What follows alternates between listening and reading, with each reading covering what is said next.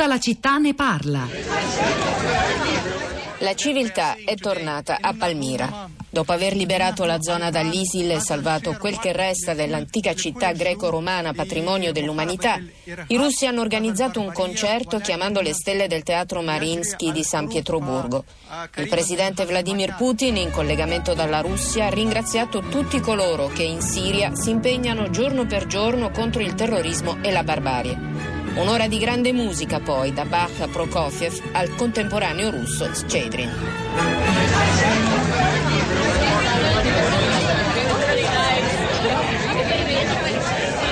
Il racconto di insomma, quello che è accaduto all'indomani della liberazione di Palmira, la cultura, l'arte, la musica che sono tornate in un luogo che era stato per mesi nelle mani nere del califfato, eh, l'esibizione dell'Orchestra Filarmonica del Teatro Manischi di San Pietroburgo che qualcuno interpreta però anche come un ulteriore modo da parte della Russia di mettere la firma sulla riconquista di Palmira e insomma su quel sostegno ad Assad che era in corso già da diversi mesi che proprio in queste ore si sta facendo facendo decisivo, come abbiamo appreso dalla voce dei nostri ospiti nella prima parte della trasmissione. Ricordo gli interventi di Alessandro Orsini, eh, direi efficacissimo nella sua chiarezza, ma anche di Riccardo Nori, di Pietro Del Re, tutti interventi che tra poco renderemo nuovamente disponibili in forma di estratto eh, riascoltabile sulla città di radio3.blog.rai.it insieme ad altre indicazioni, materiali utili per approfondire questo tema così, così difficile da trattare, ma che per fortuna sta riscuotendo, credo, l'attenzione degli ascoltatori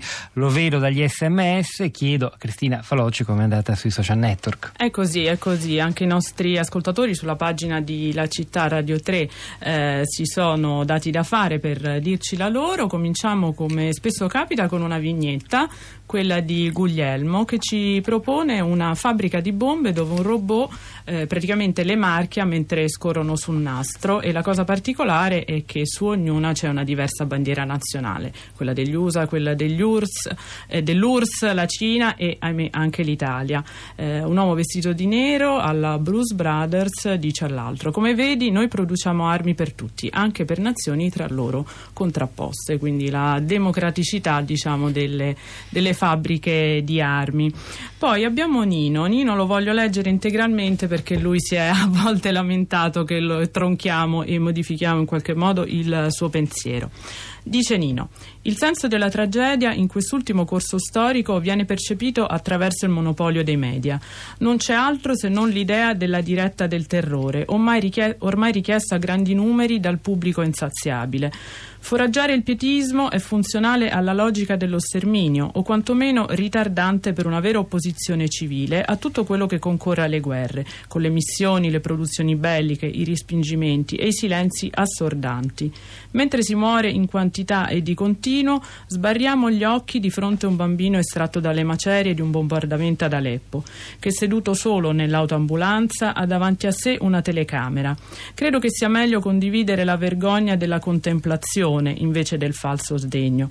Di fatto l'ONU impossibilitato alza le mani e mancano spiragli per un definitivo cessate il fuoco, se non per le 48 ore settimanali concesse dalla Russia. E Christian torna sulla questione della foto, perché anche noi nel lancio diciamo, abbiamo sottolineato che ancora una volta è la foto di un bambino a scuotere le coscienze e ci ricorda che oggi è la giornata mondiale della fotografia, eh, curiosamente. Come San Tommaso occorre vedere per credere in un mondo dove la quantità di immagini e di informazione è rumore, è difficile scorgere segnali, occorre il bambino per identificarlo con il proprio figlio, nipote, con l'innocente.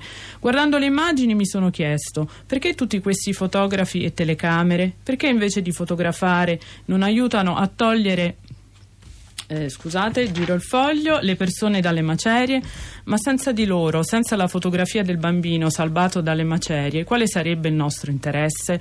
Mi aspetto una puntata interessante e noi speriamo di, eh, di averla fatta. Chiudo con un'ultima segnalazione, e cioè che oggi, ancora curiosamente, è anche la giornata mondiale umanitaria, cioè la giornata dedicata a tutte le persone che si dedicano a risolvere e ad aiutare nelle soluzioni di conflitto, in particolare a tutte le vittime dell'ONU, ma non solo. Quindi diciamo un una segnalazione interessante e quasi paradossale perché avviene proprio nel giorno in cui si segna si, si, si, qualcosa di, di, di, storico per quanto riguarda gli aiuti umanitari delle Nazioni Unite, il giorno in cui l'ONU alza le mani di fronte a, alla, città, alla, città, di Aleppo. A proposito della foto del piccolo Omran, il bambino bombardato con la sua famiglia ad Aleppo, c'è un messaggio che voglio leggere anche appena arrivato da Monica e dice una vergogna che noi che viviamo sicuri nelle nostre case parliamo dell'orrore della Siria perché c'è una terrificante foto a testimoniare quello che sappiamo e non vogliamo vedere. Meglio parlare di burchini e vendere armi che uccidono bambini.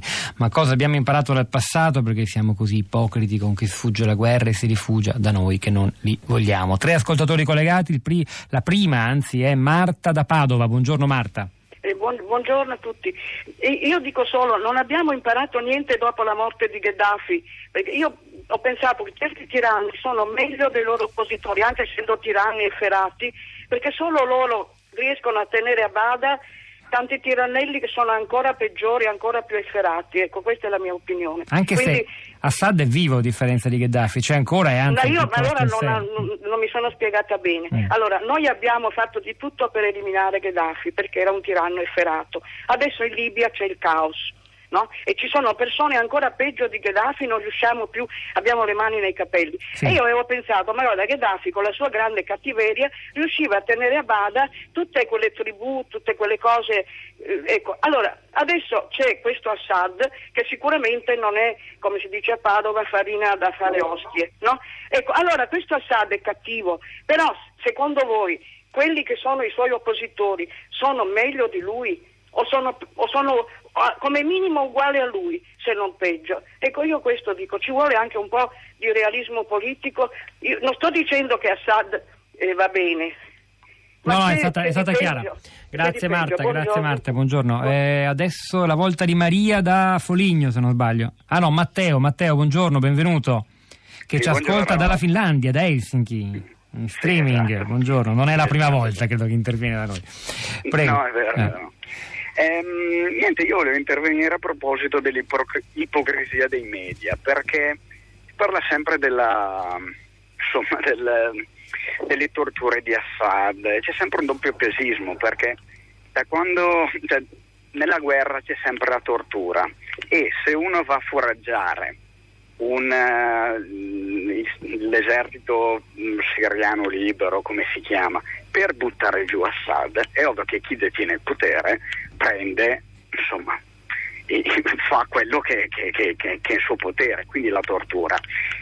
Ci dimentichiamo sempre, senza giustificare quello che fa Assad, che in Arabia Saudita, negli stessi americani a Guantanamo, contro l'opposizione hanno usato la tortura. L'abbiamo fatto noi italiani con, nel 2006. Eh. Quindi perché si bisogna sempre. Sì, però magari tracciare eh, delle differenze. Riccardo Nuri di Amnesty ci ha raccontato di 18.000 detenuti uccisi per le torture in questi cinque anni nelle carceri siriane. Eh, non è cosa da poco. ma perché c'era una guerra? Secondo lei, se l'Iran finanziasse un colpo di Stato in Arabia Saudita e la, la guerra durasse cinque anni, non ci sarebbero gli stessi numeri per quanto riguarda la tortura. No, non so rispondere, ma, Matteo, credo eh, chi, chi, lo sa, chi lo sa. Sicuramente eh, io vorrei solo dire una cosa, ricordarvi l'intervento di Alessandro Orsini, il quale eh, però mh, spiegava giustamente che, e anche forse Pietro Del Re in apertura, eh, non è che tutta l'opposizione ad Assad sia un unico monoblocco fatto di persone spietate che una volta al potere torturerebbero come fa lui. È importante continuare, almeno guardando al passato, ma anche all'oggi, a distinguere dentro quella galassia di milizie contro cui il regime di Damasco combatte non sono tutti come lo Stato islamico. Credo che questo sia un'operazione di verità doverosa. Eh, Cristina. Sì, allora Pietro, prima di passare a Twitter voglio fare una segnalazione eh, che ci viene da Shadi Amadi, che è lo scrittore siriano che è cresciuto a Milano. In realtà, come lui dice, la Siria l'ho vista solo in cartolina perché io e mio padre siamo stati esiliati politici fino al 97 e ora siamo di nuovo in esilio causa rivoluzione. Lui sul Fatto Quotidiano oggi firma il pezzo Siria, Omran e il volto dell'indignazione a rate dell'opinione pubblica ed ha tra l'altro appena pubblicato per le edizioni AD Esilio dalla Siria, una lotta contro l'indifferenza, insomma che sono ovviamente i temi eh, che trattiamo molto in questi giorni. Eh, allora, tornando su Twitter, anzi andando su Twitter, Pierluca riprende una notizia lanciata da Radio Tremondo, da Roberto Zichitella stamattina, eh, sul fatto che proprio su Twitter i messaggi islamofobi sono aumentati del 38% negli ultimi cinque mm. eh, mesi e questo ci riporta anche a dibattiti appunto dei giorni, dei giorni eh, recenti. Eh, poi abbiamo eh, una segnalazione di un'intervista al Guardian rilasciata dal medico che ha salvato eh, Omran appunto e che dice spargere lacrime per i bambini feriti della Siria non è abbastanza, come a dire appunto di, di bambini eh, come Omran ne, ne, salviamo e ce ne sono da salvare eh, tanti. Eh, chiudo con Paride eh, che ci riporta all'attualità italiana, fate sapere a Ventotene che ad Aleppo si muore. Il riferimento al vertice Renzi, Merkel, Hollanda che si terrà, se non sbaglio, lunedì. E certo, il ruolo dell'Europa. Eh, sull'isola di Ventatene, dove nacque l'idea d'Europa. Tina da Roma, buongiorno, benvenuta. Buongiorno, io penso mm. che mm, è importante sapere che ci sono anche i bambini soldato, chi riesce a sfuggire alla morte come eh, i che scampano in Siria, nello Yemen, in Sudan e in altre parti, vengono reclutati come soldati, rubati nei paesi e mm, diciamo, immessi in questa cortina di assassini. Questi sono dati dell'ONU, basta sfogliare le pagine dell'ONU e si vede che nel 2015 250.000 bambini, nonostante il diritto internazionale, sono stati rapiti e portati a fare i soldati. Questo accade anche con i dati dell'UNICEF che racconta come le cose non migliorano dal 2015 a oggi, stanno anche peggiorando perché si allarga il campo di guerra. Quindi quelli che non muoiono vengono trattati in questo modo, vengono costretti ad abbandonare i paesi, vengono costretti ad uccidere i propri simili. Ecco, questi sono dati che appaiono forse meno delle morti che ci spaventano e ci annientano ogni giorno, però sono dati che dovrebbero, oltre l'ONU e l'UNICEF, eh, farli dichiarare questi dati, fare intervenire veramente queste strutture, non tanto l'UNICEF che si dà molto da fare, ma l'ONU che denuncia queste cose. Grazie Tina per il suo appello, la devo salutare, è stata molto chiara Cristina. La vignetta sull'unità di Staino, siamo tutti berlinesi, siamo tutti parigini e Aleppo stiamo zitti perché non sappiamo come si chiamano forse i suoi abitanti? È la volta del. credo che sia il momento per l'ultimo viaggio con Anna Maria Giordano, l'ultima puntata di Lonely Planet, a cui seguirà un interessante audiodocumentario realizzato da alcuni studenti della Sapienza di Roma. Radio Trescenza è stata molto speciale questa settimana. Il deposito dove lo metto? Siamo pronti a raccogliere un deposito unico di scorie nucleari. Rimanete dunque collegati, ovviamente. Noi ci fermiamo, continuiamo a lavorare sulla città di radio3.blog.rai.it. Pietro Le Soldà, Cristina Faloce a questi microfoni, Piero Gugliese, Marco Azzologgio alla parte tecnica e poi Giulia Nucci, la nostra curatrice Cristiana Castellotti vi salutano, buon fine settimana, a lunedì.